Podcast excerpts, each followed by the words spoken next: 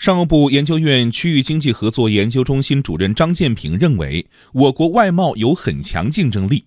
作为全球最大制造业中心、最大货物贸易出口国家，中国经济在全世界的竞争力依然很强。此外，“一带一路”建设发展势头良好，将拉动中国相关出口，进而对经济增长做出积极贡献。